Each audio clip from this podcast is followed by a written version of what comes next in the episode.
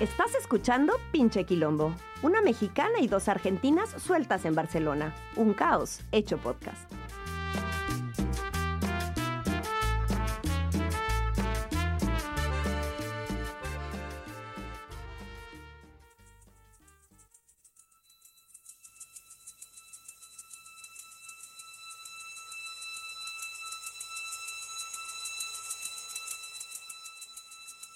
Tenemos una calle a la que deseamos volver. Una calle que melodiamos aunque estemos muy lejos.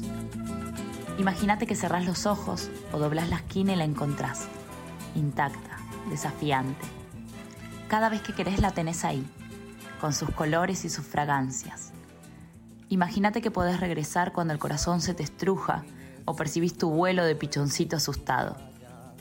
Porque esa calle existe exactamente para devolverte lo que sos para contarte que la memoria es un puente o un trampolín del deseo.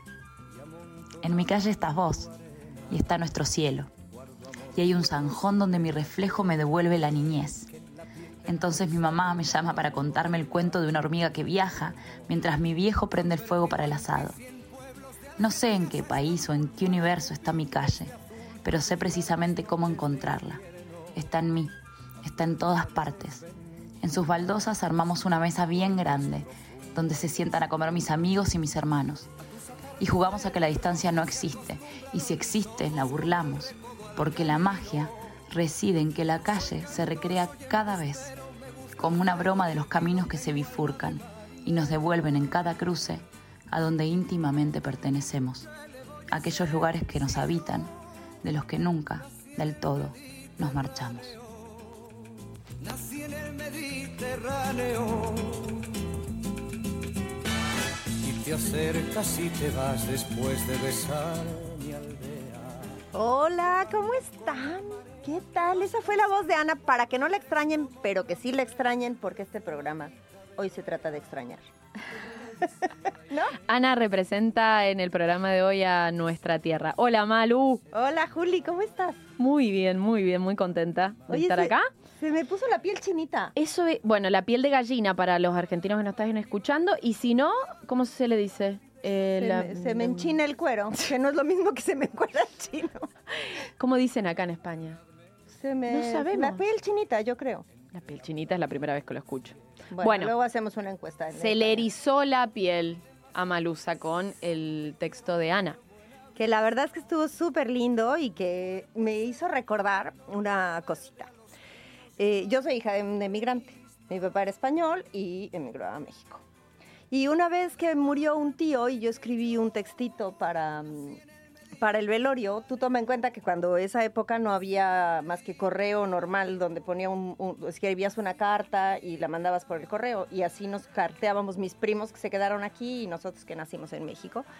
Y me acuerdo que a ese velorio les dije que mi papá nos había enseñado que Castelló, que es la calle donde vivían mis abuelos, hace esquina con Manuel Loato, que es la calle donde yo vivía. Y fue bonito también. Ahora me lo hizo recordar Ana, porque también habla de calles. Claro, sí, la ¿no? calle, total. La calle, ¿Cómo se llama la calle donde tú creciste? Bogotá. Mira tú. Sí, te digo, el mil, Bogotá 1371. Y tenía una plaza enfrente. Y era una calle que sin salida. O sea, era ideal para jugar. Ay, buenísimo. Yo- en la calle donde yo crecí se llamaba Manuel Lobato, 2531, lo cual quiere decir, como tú sabes bien en Puebla, que hacía esquina con la 25, porque es 2500, como empieza con 25, eso es buenísimo en Puebla, porque Claro. sabes entre qué calle y qué calle vas a buscar. Pero bueno, eh, hablando de calles, es una de las cosas que nos marcaron como generación, sin duda, porque nosotros sí, sí vivíamos la calle, sí salíamos, ¿no? Entonces, extraña uno eso, entre otras cosas. Totalmente. O sea, porque el programa de hoy un poco va Claro. sobre, sobre mm, la experiencia de emigrar, de moverse, de, de estar lejos. mm, Puede ser no tan lejos, pero al menos estar lejos Sí, del lugar ¿no? donde uno vivió la infancia, porque al final eso parece que es muy importante. El lugar donde vivimos la infancia se convierte un poco Claro, te va en marcando. casa. Sí, el lugar donde no solamente viviste la infancia, en específico si eres migrante, es el lugar donde, donde sigue tu gente. A no ser que sea una migración familiar por cualquier cosa terrible de estas que suceden en el mundo, que mucha gente tiene que emigrar con toda una familia, Claro. pero cuando no, pues se te queda parte del corazón del otro lado de la frontera, no necesariamente del mar, ¿no? Porque nosotros sí nos separa un charquito. Claro, pero igual puede ser que no tengas un océano entre medio. Exacto. Al final, la gente, no sé, eh, hay migración interna también, gente que se va de una provincia a la otra. eh, igual eso produce también un desarraigo, si bien quizás Sí. está un poco minimizado porque uno puede volver con más frecuencia, O no, ¿no? o no sale tan caro. o no sale tan caro, No, ¿no? no hay, que, Acá- no hay- no hay que volar. Encima de que somos pobres, venimos para acá y tenemos que pagar mil euros una vez al año, ¿no? ¿Cuá- ¿Cuánto hace el vuelo? ¿Cuánto hace? ¿De, calor? No, de calor no, porque le, prenden al aire. no, en Y- tiempo. Ah, de tiempo. Bueno, si vivieras, si vivís en Buenos Aires y vas directo desde Barcelona, son 12 horas. Pero yo, ¿Es directo, sin escala? Bueno, eh, hay aerolíneas que, van, si no, claro, obvio. Sí, o sea, podés de- elegir. Claro, depende podés de tu elegir presupuesto. ir de Barcelona a Katmandú, de Hay Katmandú de a. Quito y de No. Quito a Buenos Pero Aires. vaya, digamos que, que en este momento tu problema no es de dinero y vas a comprar el que mejor te venga. No, que- no puedes estar más equivocada. ¿Quién no tiene problema de dinero? O sea, hay gente que no tiene problema de dinero y soy el- becaria. Soy eso, becaria. dijimos en un imaginario. Ah, en un imaginario. supongando. Supongando. Supongando que no tienes pero y que quieres irte en el vuelo más que va más directo. Ah, ¿Qué bueno, no. eh. Sí, como te digo, 12 horas. 12 horas. 12 horas. No, pero te digo, 12 Hasta- horas a Buenos Aires, porque a, Men- a Claro. Mendoza no hay ninguno directo. Entonces después, o sea, en total, mínimo Claro. 24 horas vas a estar. Que eso me pasa un poco a mí también, porque son 12 horas a Ciudad de México y luego agarra, hay que tomar un autobús, dos horas Claro, cine, porque dependiendo del se, tráfico. se nos ocurrió no nacer en una capital. Exacto. Oye, ¿hace cuánto que estás aquí? Eh, ay, esto parece una cita. Ah, Hola, sí. ¿Hace cuánto llegaste a Barcelona? ¿Estudias o trabajas? Eso se preguntaba en mis tiempos, todavía me preguntan eso. ¿Estudias o trabajas? No, eso era. Más me suena una pregunta que haría tipo Mi un mamá. suegro. Tu mamá. ¿Estudias o trabajas? Claro. Y, y en, en México hacemos una broma que es ¿a qué hora sales por el pan? a saber a qué hora vas a andar por la calle y andarte checando. No, a ver, te quiero preguntar dos cosas. ¿Hace cuánto Sí. estás en Barcelona? Y esta no es tu primera migración. Tú ya has ido a otros lados. Muchas Bueno. veces has vivido lejos de tu casa. No, muchas veces no. Hace seis años que estoy en España, eh, cinco años en Barcelona. Y qué lindo tema ese. Em, me voy, mi santa, padre, me cueste morir. Saludos a Gloria Estefan. bueno, em, migración en realidad como tal sí es la primera, porque es verdad que viví seis meses en Puebla, pero era como Ah, sí, algo muy concreto, seis meses no es tanto tiempo. Y sabía, o sea, la fecha de llegada y de, de vuelta también porque estaba estudiando, tenía que volver sí o sí. Eso hace toda la diferencia, creo. ¿Qué? El, el comprar un boleto de ida y vuelta o saber Ah. que hay un día para volver. O sea, psicológicamente eso igual y Sí. lo vamos a poder ir viendo más adelante, pero sí creo que, que uno se puede, o sea, ¿en qué momento o a partir de qué fecha uno ya puede decir que estás migrando y no que estás paseando? Que estás paseando, claro, sí, porque de hecho yo también vine, bueno, para estar dos años. Dos años ya, eso, eso no. No. pasa, de que, ah, dos años y vuelvo. O sea, es probable que no pase. Sí, es, Salvo que por motivos migratorios te hagan, ¿no? Tipo, se te acaba la visa, que esos son más o menos los casos que... Pero bueno, yo no tenía ese límite de tiempo. E- eso, eso es verdad, porque muchas veces la, la estancia no la define nada más el gusto o lo que uno quiere, ¿no?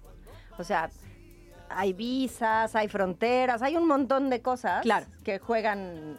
Juegan un montón, aunque hay gente valiente, digamos, que aún a pesar de esas dificultades igual eh, emigra, Sí, claro, claro. ¿sí? Bueno, y gente que no tiene otra opción, ¿no? Sí, sí, por supuesto, porque hay, hay mu- eso te iba a decir también, hay muchos tipos de, de migraciones, Claro. ¿no? O sea, estas que hablaba, lo que yo les decía, mi papá se fue, si no, si lo iban a empezar a fusilar, porque le tocó, le tocó era- per- estaba un poco obligado. le tocó perder la obligado. guerra, ¿no? Pero luego, bueno, hay gente que es porque toda la migración que tenemos los mexicanos hacia Estados Unidos, que es un asunto absolutamente económico, ¿no? Claro. O sea, hay pueblos en México en el que no hay hombres. Hay mujeres, viejitos y niños, porque todos los hombres en edad productiva, Productiva. se van a Estados Unidos porque ganan mucho más, Claro. ¿no? Entonces, bueno, y luego Sí. los estudiantes. Evidentemente, cuando hablamos de migración, eh, se abre un abanico, o sea, hay un millón de circunstancias eh, por las cuales la Claro. gente se mueve de un lugar a otro y parece, que, bueno, es más la regla que la excepción, Sí. ¿no? Parece. Sobre todo quienes tenemos historias, en nuestro caso, de algún antepasado, en tu caso tu, tu papá, en mi caso mi, mi nono. eh, No, ¿no? El no. nono, sí, el nono Ángel. Que, que bueno, que se vieron de alguna manera obligados a... También la guerra.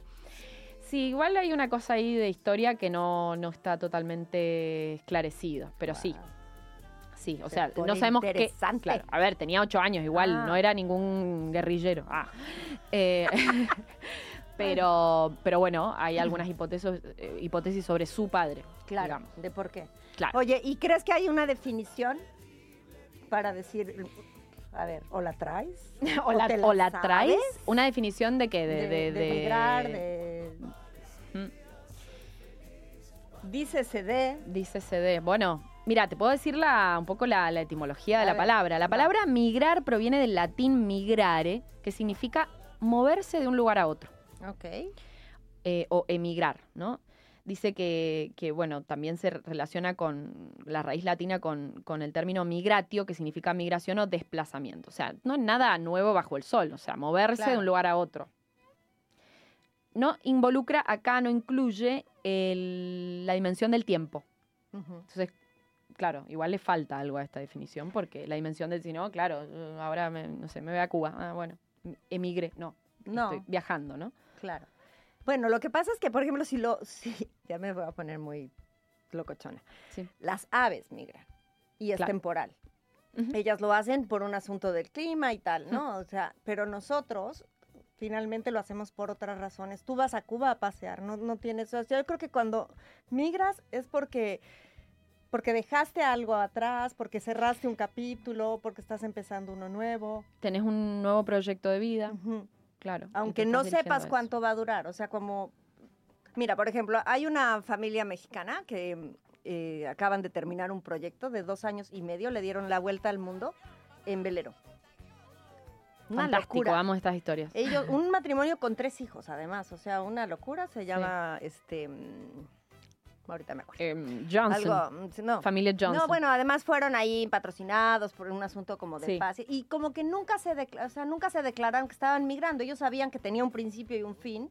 Mm. No sabían exactamente cuánto, porque Claro. había un montón de. Soltando amarras se llamaba, como de soltar, Sí. ¿no? Eh, pero hablando con ellos alguna vez de decir, bueno, no cambiaron su. No se empadronaron en ningún lado.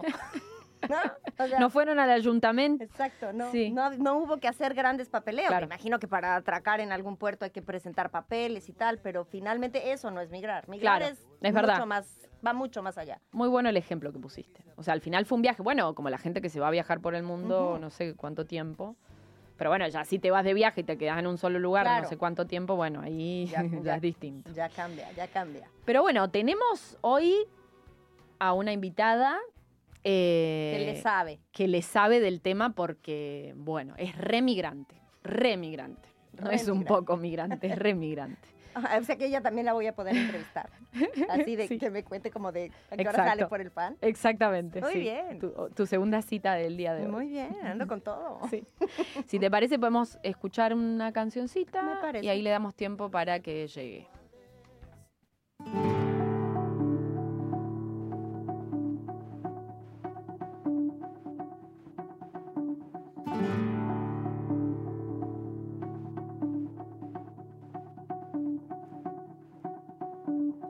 Apenas nos pusimos en dos pies, comenzamos a migrar por la sabana, siguiendo la manada de bisontes, más allá del horizonte, a nuevas tierras lejanas.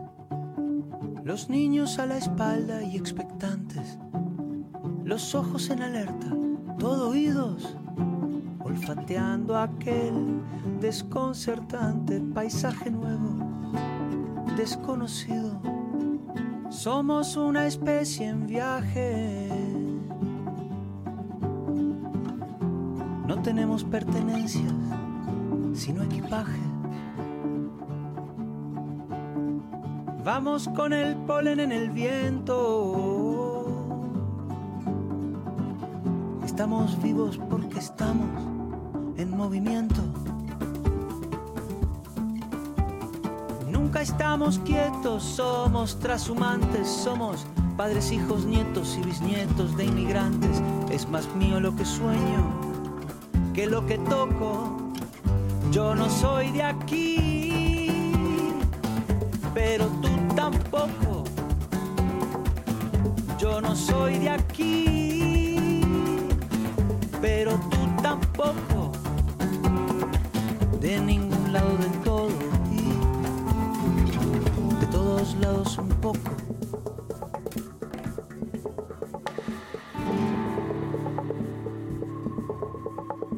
Atravesamos desiertos, glaciares, continentes, el mundo entero de extremo a extremo, empecinados, supervivientes, el ojo en el viento y en las corrientes, la mano firme en el remo.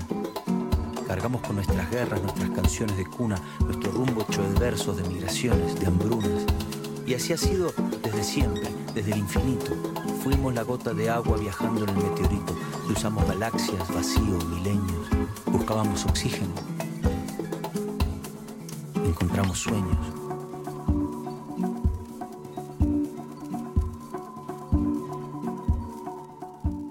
Apenas nos pusimos en dos pies. Bueno, acá estábamos escuchando al grandioso de Jorge Drexler con su canción Movimiento, que un poco cuenta la historia ¿no? de las migraciones, ¿no? desde el inicio. O sea, no inventamos la pólvora, ¿no? que no. No. Y bueno, y ahora tengo el honor de presentar eh, a nuestra invitada que, además de ser una persona interesantísima, apasionada del, del psicoanálisis, de la filosofía, de la escritura, es comunicadora, podcaster, eh, humorista y una gran migrante, quiero decir. Re Remigrante. Y además es de y, ade- casa. y además de todo eso, es mi gran amiga del alma. Eso sí. Eso sí, así que, eh, bueno, y además es una persona muy valiente por venir a España con semejante apellido. Con ustedes, señoras y señores, Florencia Franco. Buenas, ¿qué tal? Muchas gracias. Claro, el apellido fue ya llegar con, Con una carga.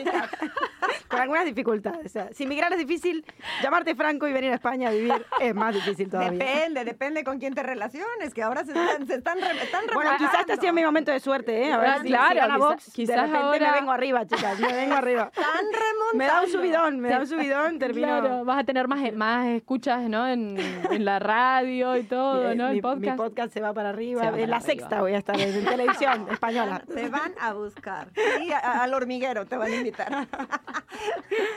Oye, y, di- y dije que eres de casa porque no le hemos dado las gracias ni a Marco ni a KW Radio. Ah. eh, y porque Flor también participa con un podcast.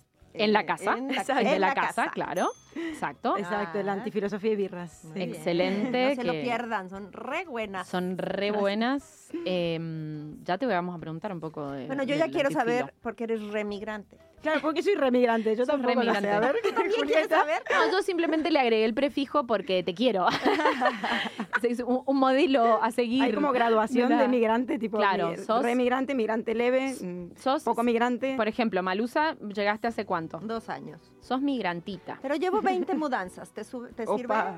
Mira, yo, yo llevo ocho y pensé que era mucho, 20. Ah, y eso está bueno, esa competencia, ¿no? No me he Sí. puesto a contar. Yo creo que Bueno. también llevo siete por ahí. Sí, yo en un momento Siete dudé, acá. dudé de mi salud Ah, mental. no. En un momento dije, me mudo demasiado, esto debe ser sintomático, lo tengo que pensar, an- analizar, no sé qué. Y No. justo, te lo juro por Dios, justo a los dos días salió en el- un artículo en el periódico, el promedio de mudanzas de un ciudadano en Barcelona y era de 7, 8, 4, 5, un montón, habían, estaban los cuadros, las estadísticas Sí. y los porcentajes de gente que se había mudado 4 o 5 veces en los últimos 5 años era un montón. O sea, No te- tenías ningún problema No de salud un problema. mental, eras completamente normal. Te normalizó el te normalizó. Muy bien, muy bien. Total. normalizó. Bueno, y a ver, cuéntanos, yo, porque como ya dijo la Juli, la Juli y la Flor Claro. son amigas, pero el resto queremos saber un poco tu historia. Ujú. ¿Cómo lle- eres argentina, obviamente? ¿Y cómo llegas a Barcelona? ¿Por qué llegas a Barcelona? Según tú venías poquito y ya ya cuánto llevas, cuéntanos un poco. Esa pregunta creo que me la hacen cada vez que, que vuelvo a Argentina, ¿no? ¿Por qué te fuiste o por qué migraste? Y nunca sé la respuesta. No sé si hay una respuesta. Ok. Creo que cada vez que me la hacen eh, me lo tengo que volver a cuestionar. Y la verdad que no lo sé, es decir, mm, todavía no. no Pero vaya, tú no venías por una beca, por un trabajo, no. No, no, Ok. no. Me vine en el 2011, era muy joven, tenía 21 años. Vine un poco así a la aventura, en ese sentido el, el único adjetivo eh, eh, valiente es verdad que tengo algo de valiente, algo valiente tengo, porque en ese sentido venía sin un poco nada. Sí que eh, venía eh, de paso un poco, como decías, ¿no? De voy dos años o un año y me vuelvo, ¿no? Pero esto es un engaño. y luego, bueno, obviamente me, me quedé desde el 2011 hasta ¿Hacer ahora. qué? ¿Hacer qué? Bueno, yo sabía que, cuál era mi, mi profesión, digamos, ¿Ya que quería hacer y de tal. estudiar? No, no, no, Ah, hice, terminé Ah, aquí. aquí, Sí, sí. Eh, cuando decidí quedarme, ¿no? Un poco esto. O sea, pero al principio no sabía que me iba a quedar aquí.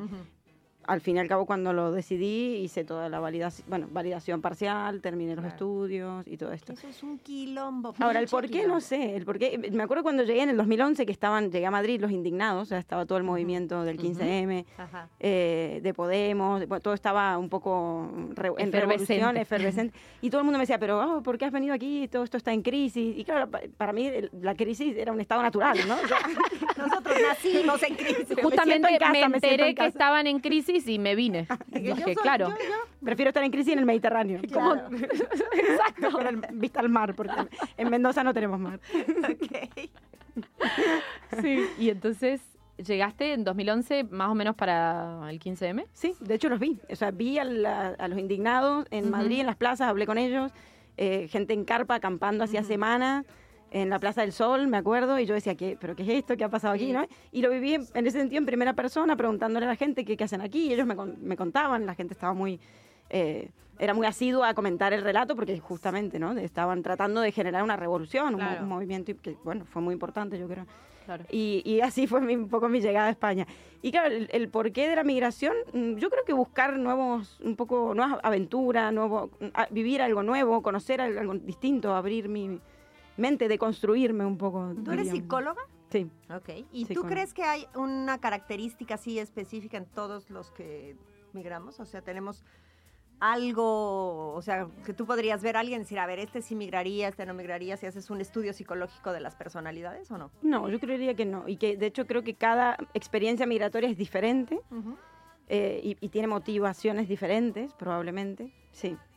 Creo yo que no habría un- una causa que se pudiera universalizar, ¿no? De decir, bueno, eh, ge- gente con este patrón o con esta cuestión migran más o menos. Porque también depende de qué país. eh, no, no es lo mismo una migración por una cuestión exilio político que por una cuestión de esto de querer vivir algo nuevo o, o, o querer ir a estudiar fuera y luego te enamoraste del sitio y te quedaste o te, te adaptaste y te quedaste. Sí, o te, que te están persiguiendo. así hay un Claro, exacto. Sí. Sí. sí, totalmente. Como que... Pero bueno, hablando de que no, ¿no? Una situación en donde no hay persecución, no hay, ¿no? Situaciones extremas que por ahí te obligan.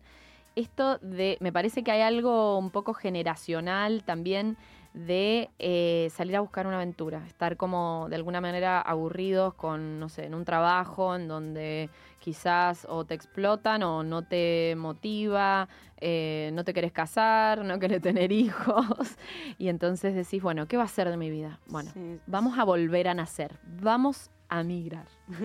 o ir de viaje y de, decirte esta mentira, porque claro, ¿quién eh, realmente hace las valijas y dice, no vuelvo más? Bueno, hay algunos que hacen eso, pero hay otros que dicen, no, voy por tal cantidad de tiempo para hacer tal cosa, voy a hacer un máster, voy a hacer no sé qué. Porque nadie tiene muy claro al principio como que se está yendo para asentarse en otro lugar, me parece, o no es lo más común. Al menos cuando llega la gente está ahí como, bueno, voy a ver.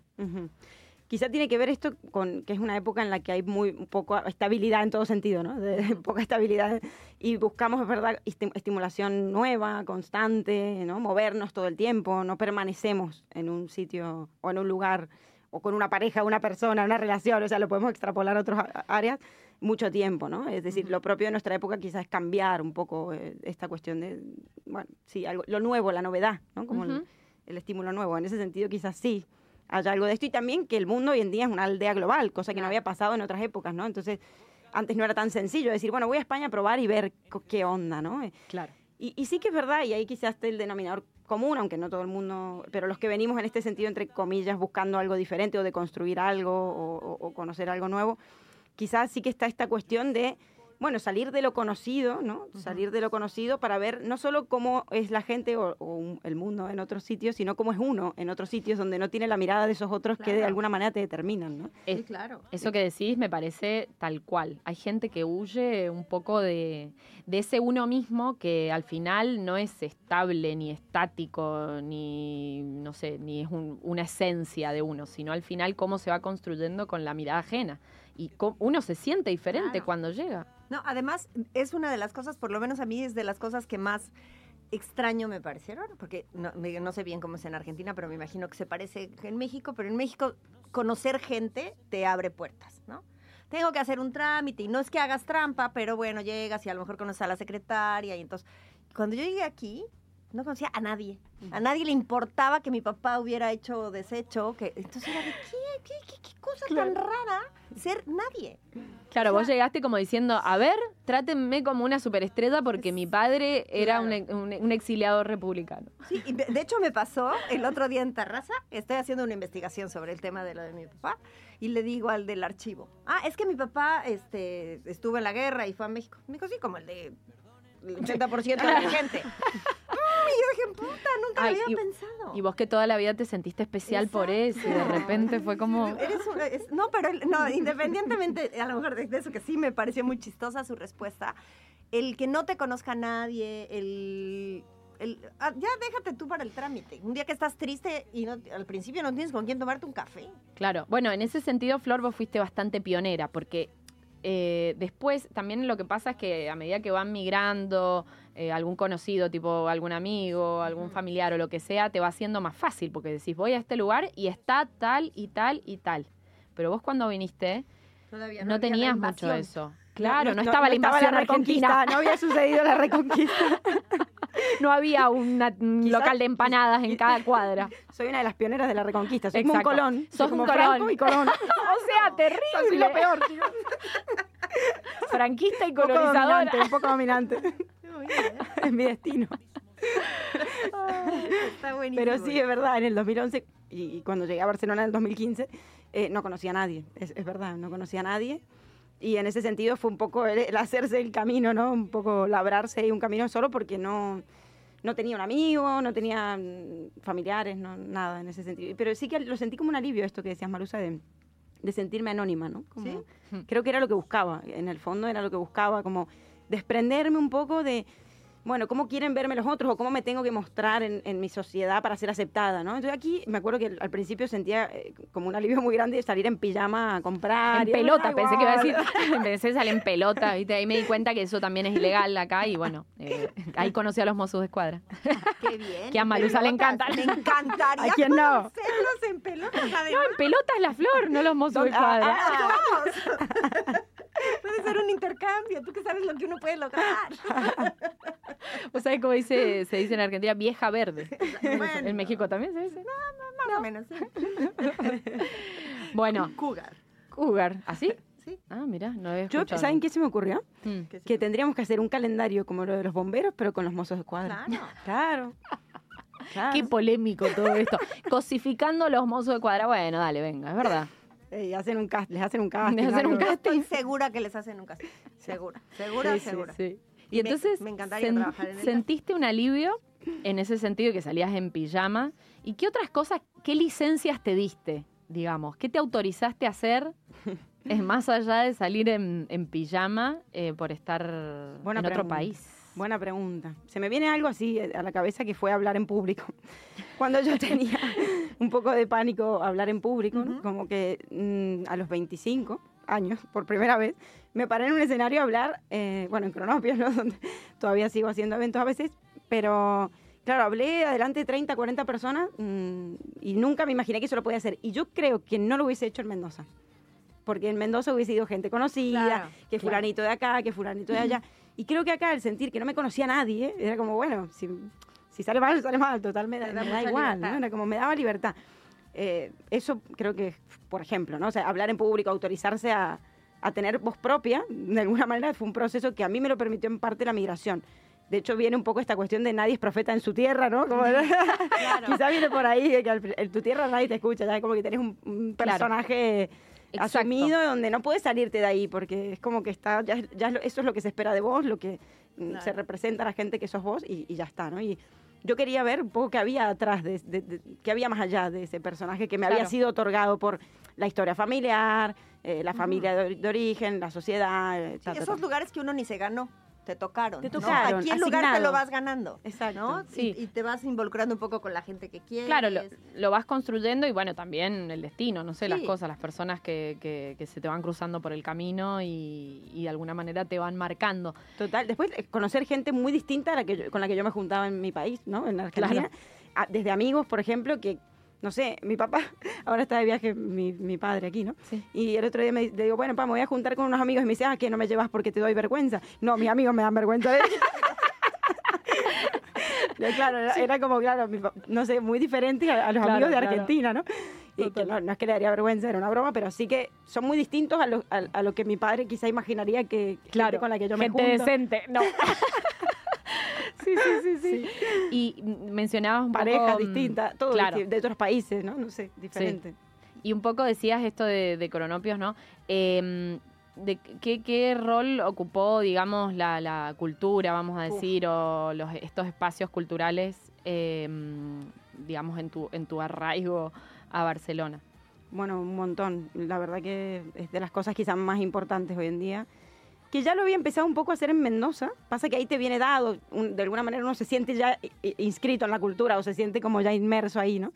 Eh, pero sí que iba, pa- participaba de cafés literarios, me gustaba ir a clubs de lectura, eso sí lo había empezado a hacer con, a los 17, 18 años, pero de a poco, ¿no? Así.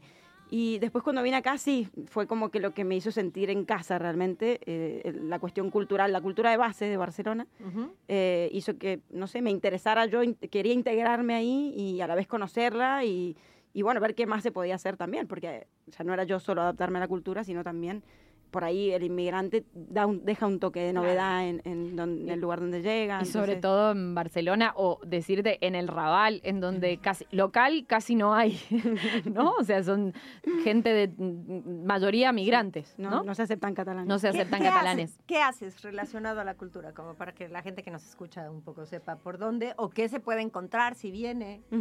Con la cultura, bueno, mm, las charlas de- del podcast en vivo, que antes era otro ciclo, empecé haciendo un ciclo de psicoanálisis, después a- ahora hacemos el antifilo, y también soy miembro del Parlamento de Cultura de Base de Barcelona, Wow. donde hacemos, bueno, una vez al año reuniones, tratamos de pedir eh, ayuda al ayuntamiento para financiar o que llegue dinero a la cultura de base, ¿no? Como no solo a, a grandes lugares que son súper importantes como el liceo, como el teatro un montón, sino también a los pequeños centros culturales que yo creo que cumplen una función social, psicológica, política muy importante, porque bueno, ahí también hablamos los que no tenemos voz al principio, ¿no? Es decir, a mí qué lugar me hubiese permitido poder hablar siendo una inmigrante Claro. joven, eh, que no tenía mm, en principio nada, ¿no? O sea, en principio, porque yo creo que ahí está la cosa, que en lugares como Cronopios, el Inusual Project, todo el mm, circuito de cultura de base de Barcelona, a veces se encuentran cosas muy interesantes y, y lo- y la cuestión también está en el encuentro Claro. en ese encuentro de diversidad. A mí me gusta generar debate,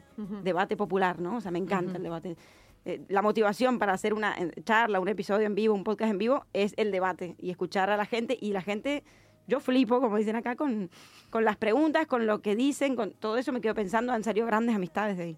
Claro. Grande, gran parte de mis amistades en Barcelona surgieron de la cultura de base. Hiciste una comunidad. Sí. Claro, en, en eso estamos, sí. la verdad, es la idea. ¿Y ya te Sí. sientes en casa? Sí, sí. Y fue muy loco porque la última vez que volví a Argentina, después de 10 años de Después de vivir 10 acá, años, ah, claro, la no, década. Pero no sin ir. No, no, no. no, no, no, es verdad, te- pero es verdad, sonó así. Sonó ¿Quién así, sabe imagínate. qué dejó en Argentina? Claro. No podía volver, tenía problemas con la ley. Con me la metí ley presa. se cumplió el tema este de la ley. y Prescribió bueno, el delito. Prescribió el delito y pude volver.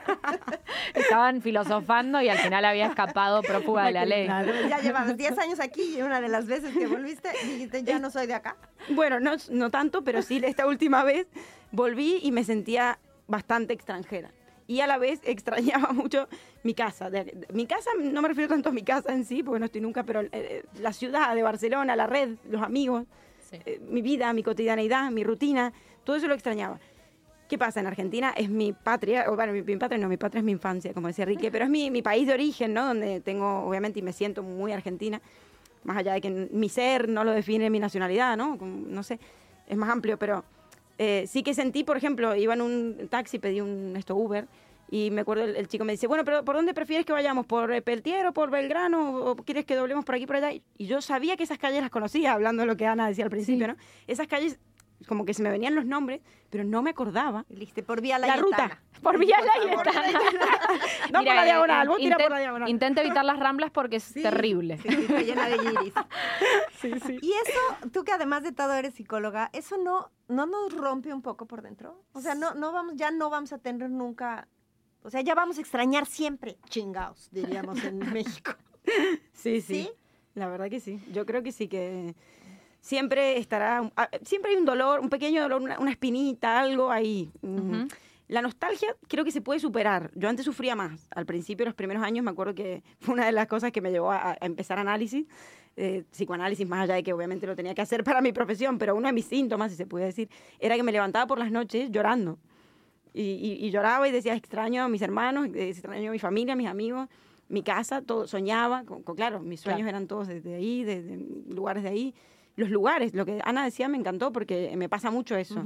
Todavía a veces em, de repente voy por la Rambla y se me viene de repente una calle de Mendoza, un puente, un, Sí, o un olor te lleva Un ahí, olor. Un olor. un, un árbol, el jazmín, por ejemplo, que me hace acordar al patio de mis abuelos, la- las uvas, que también, al patio del jardín de mis abuelos. Sí, todas esas son cosas que te... Entonces sufría mucho al principio, me levantaba llorando, me sentía mal. Después ya eso se me fue. Ahora simplemente, obviamente, sí, el dolor de la migración, el dolor de vivir lejos de tu familia, de tus amigos. Cuando decís em, sufría o lloraba al principio, ¿qué es el principio? ¿Cuánto tiempo duró ese principio? Nueve años y medio. Ah, Ayer fue el primer día que no lloré. anoche pude dormir. Lo tengo superado. sí, eh, sí, los primeros tres, cuatro años ¿Tres, fueron más dolorosos. yo Pero, creo. pero a vos te pasó que empezaste a sufrir desde el principio que llegaste o tuviste un tiempo de gracia. No, exacto, ahí está el tema, es verdad. Al principio, como no sabía que me iba a quedar a vivir, hablo desde el momento en que quizá uno ya decidió quedarse acá, que ya se veía venir que la vuelta no era tan posible o factible como creía. Ahí empezó ese, ese encuentro con ese dolor que, que estaba ahí de alguna manera, porque creo que intuía que también quizás me quedaba, ¿no? Que, que estaba esa Ujú. posibilidad. Pero no, al principio uno viene en un mundo de fantasía, ¿no? Como, ay, qué bien, todo es nuevo, todo es estímulos Claro. diferentes, pues vas a la Claro. fiesta con todo, no Tu sé. cerebro está como loco, ¿no? Claro, Viendo claro. todas cosas la nuevas, novedad, la, novedad. El claro. tema es cuando esa novedad ya se vuelve rutina y claro, claro, se encuentra con otra vez con que también hay cosas de la rutina y de la vida política, social, económica de acá que, bueno, que, que no son tan color de rosas como uno se lo plantea para poder emigrar, que a veces se tiene que imaginar que las cosas son mejores en otro lugar, ¿no? Como- Claro, Claro, totalmente. sí, sí. O sea, yo creo que nadie se plantea migrar para peor, claro. ¿no? O sea, siempre No. crees que vas... Claro, no, pero en algún punto quizás también cuando ya ves el, el lugar de destino, digamos, como con esa familiaridad. ¿no? Ya no es novedad, sí que le empezás a ver las Ah, cosas claro. malas, ¿no? O sea, las, o las cosas que no te gustan y eso te empieza a conflictuar. Vos, por ejemplo, tenías algo que mm, te empezó a hacer ruido de Barcelona o, bueno, porque vos sos bastante amante de Barcelona, pero ¿tuviste algo que no te gustara? Bueno, en el Raval hay muchas cosas. Tuve que hacer un stand-up de eso para sublimar todo lo que no me gusta del Raval. Más o menos, ¿no? Eh, sí, sí, claro. No, no, y hoy en día quizás aún más. A veces siento que, que mm, bueno, eh, en Argentina había mucha inseguridad, muchas y en Barcelona, bueno, mm, creo que también con la sobrepoblación que hay, eh, con un montón de cosas en los últimos años, creo yo, al menos porque me han robado, o sea, lo digo porque a mí me ha pasado. Muchas veces te han las- robado. Han robado demasiado. han robado. No, o sea, a mí, ah, es verdad, sí. Pero Estaba, bueno. estaba de hecho con vos, Flor, cuando me robaste. Pero yo creo que vos sos Jetta. Soy- Porque a mí no me habían robado nunca. Ya eres clientaza. Sí, sí, ya me tienen fichada. Sí, sí, sí. Está con Florencia, la vamos a robar. Sí, al principio uno cree que no pasa, nada es nada. Claro. Y ¿no? no. O sea, cuando sale uno de nuestros países que tienen tantos problemas y tal, y luego te das cuenta que pasa mucho menos, que no es tan grave, pero si no el mundo no sería tan complicado en general, ¿no? O sea, no puede ser que los únicos países que tengan realmente conflictos sean los nuestros. No, O no, sea, en el mundo hay un montón de cosas terribles, Sí. ¿no? Sí, Y total. que, y que uno tiende que también al revés. También tendemos ahora a idealizar. No, es que Argentina era increíble, México era increíble. Igual cuando llegué a Elías También. no estaban tan buenos los tacos como yo decía, ¿no? Exacto, el problema exacto, es idealizar, ¿no? Como a los novios. Los idealiza uno Sí. después. Bueno, claro, pues, Bueno, al final tenía los dientes bastante desordenados, no, ¿no? no Claro. era sí, pesado. Y luego te vas a tomar un café con él y a los 20 minutos dices, no, sí era pesadísimo. Ya me acordé por qué no Bueno, sé. yo ¿Cómo creo, me pudo gustar, no? Claro, Bueno. yo, yo creo que puede haber un equilibrio entre Sí. eso, bueno, salvo que uno deteste el lugar donde creció, ¿no? Pero Sí. mm, eh, yo creo que es encontrar un equilibrio, porque si también hay gente que se pone en lugar de, no, allá es terrible, que no sé qué, que todo malo, y por ahí también podés estar un poco en negación de, de- de ese dolor, ¿no? Porque un poco lo, lo que vos decías, Malu, eh, y yo me pregunto, ¿es inevitable sufrir cuando uno, cuando uno migra? Yo creo que sí, porque es un duelo, al fin y al cabo, ¿no? El otro día justo una, una paciente me decía que se ha, tra- ha traído a la hija a vivir acá desde Latinoamérica. Eh, después de un año que estuvieron separadas, la hija viene y, bueno, me decía, ella está, está mal, está medio deprimida, llora todo el tiempo, no se quiere bañar, no quiere comer, pero no lo entiendo, si ha venido a un lugar mejor, ¿no? Eh, y es como, claro, pero así todo, así su vida sea mucho mejor, Claro. Es un duelo y, y- y increíble, y un cambio, y hay pérdidas, pérdida de esto, de la, la ruta que uno hacía cada día, las calles que conoce, la Claro. casa de la infancia, Mira, los referentes. los y- referentes. Y, además, ¿qué es mejor? ¿Qué es una vida mejor? claro, Yo claro. esto me lo he preguntado muchas veces. Eh, porque vos decís, bueno, ¿qué es mejor? ¿Que, que tenés más estabilidad económica en el país, tenés más seguridad. Bueno, mejor en esos ámbitos puede ser. Pero después, claro, lo, lo, lo lindo, lo bueno de la vida también te lo dan otras, otras cuestiones. Totalmente. Yo lo he pensado esto en los últimos años, ¿no? Eh, sobre todo con una amiga que tenemos en común, de hecho, que también quería eh, emigrar y, y yo pensaba y decía, wow, hoy yo me lo pensaría dos veces, o al menos pensaría, porque decís, bueno, ganás en, sí, Sí. quizá en cierta forma de calidad de vida, o no sé, un salario quizá que te alcanza para, entre comillas, algunas cosas más, aunque eso está entre, en- hay Sí, que ponerlo en pinzas, porque no están así. Después uno llega y se da cuenta que no están así. O en algunas cosas ganás, pero luego perdés en un montón. claro. Eh, la sobremesa con la familia, el hecho de tener un problema y llamar a tu abuelo y que venga y te haga Sí, no sí. sé, o, o, qué sé yo, poder hablar con, con- con tus amigos de confianza cuando tenés una situación, ¿no? Como, no sé, sobre todo la, la cuestión de los afectos, Eso es muy hay complicado. algo ahí que es muy complicado. Eso hablábamos hace ratito antes de que empezara el programa. Y yo creo que la muerte juega un papel. O sea, todos, el otro día hablando en un ejercicio que hicimos en una clase con el, el taller de teatro con Ana, había que decir qué deseas, ¿no? Y casi todos deseábamos que cuando fuéramos no se hubiera muerto fulano, que todavía esté mi abuelito, que, o sea, esa, ese asunto de, de, de que estás lejos y no vas a llegar, es terrible. Eso por un lado te quería preguntar. ¿Y qué tanto es cierto que cuando uno ya tiene como muertos en la tierra en la que vive, ya la siente más suya? No sé si lo- me estoy explicando. Cuando uno tiene muertos en la tierra que vive, ah, Sí, mira, no lo había no pensado, pero es verdad. O sea, muertos Enterrados, sí, sí, sí. O sea que... de, de tu lugar. O sea, no que, que migraste y después se murió alguien. No, a lo mejor lado. y ya un gran amigo, un profesor, o, o sea que empiezas a, a ser como más raíz con, no sé, Interesante. un poco como... A mí acá no, no se me ha muerto nadie acá. Pero. ¿No? Pero no está en tu lista. ¿Será, Maluz? No, bueno, yo, por lo- yo te- tengo, o sea, toda la familia de mi papá vive, vive en Madrid y entonces, bueno, yo ahí tengo algunos muertitos de ese lado, pero... Y eso, fíjate que para mí ha sido... O sea, hay que matar a alguien para. Perdón, no, hay que matar a alguien para realmente sentirte estar en tu- arraigado. sentir que ya es tu, tu tierra. tierra. no lo sé, no lo sé, me, me parece que en algún lugar lo es leí. interesante. Es o súper- sea, de alguna manera, como que te hace pensar en que estás ya como en otro ciclo de, de- de la vida, ¿no? En otro momento. Que la vida ha pasado, que ya el tiempo también cumple esa función. Ya cuando decís, bueno, hace seis años que estoy acá, bueno, ¿qué me voy a seguir mintiendo, no? Tipo, Claro. no llegué hace dos años. Sí, claro. Ya uno echa raíces, ¿no? Igual, Mm. más allá de eso de sufrir, también es importante dar el mensaje de que eso se supera.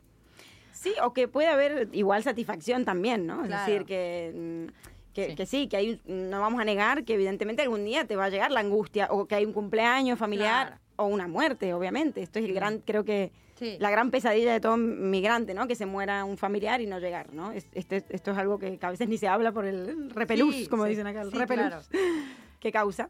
Eh, pero bueno, dentro de, de- de estas cosas malas que pueden pasar, es verdad que hay satisfacción por muchas otras, ¿no? Como que también, sí. Sí, Total. bueno, y además ahora hay Ay. que pensar que es una migración distinta porque puedes hacer un Zoom, Claro. porque hay videollamadas, porque hay un montón de cosas en las que aunque no estés ahí, estás un poco, que antes no pasaba. Claro, no, no, antes era una ruptura con los lazos de manera determinante. Lo que Ahora yo de no las es. cartas. Claro. O sea, tardaba la carta en llegar 15 días y luego en te- que te contestaban otros Sí. 15 o más, ¿no? Entonces, como que de alguna manera eso también ha ayudado, Sí. lo cual no quiere decir que uno no sufra.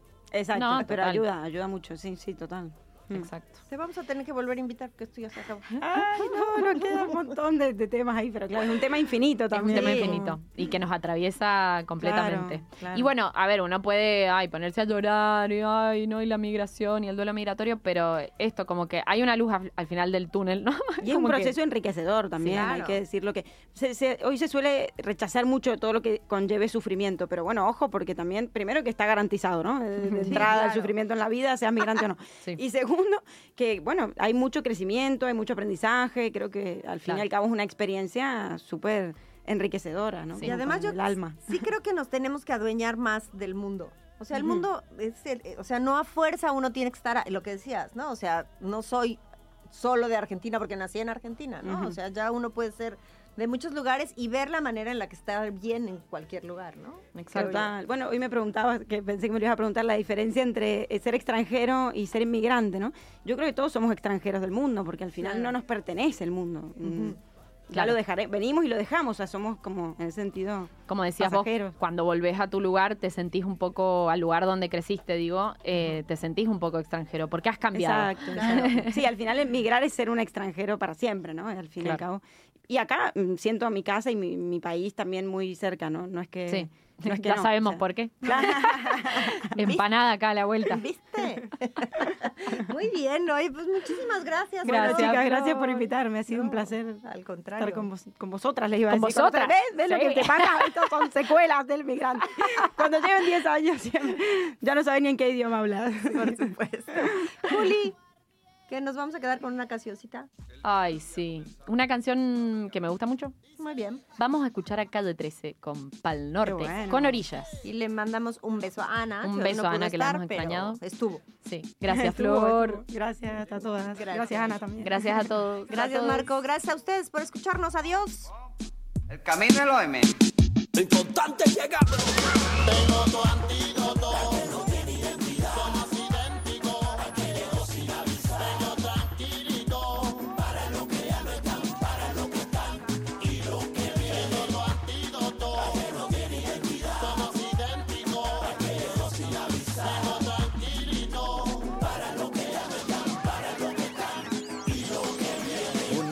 sin rumbo, la energía negativa yo la derrumbo con mis pezuñas de cordero.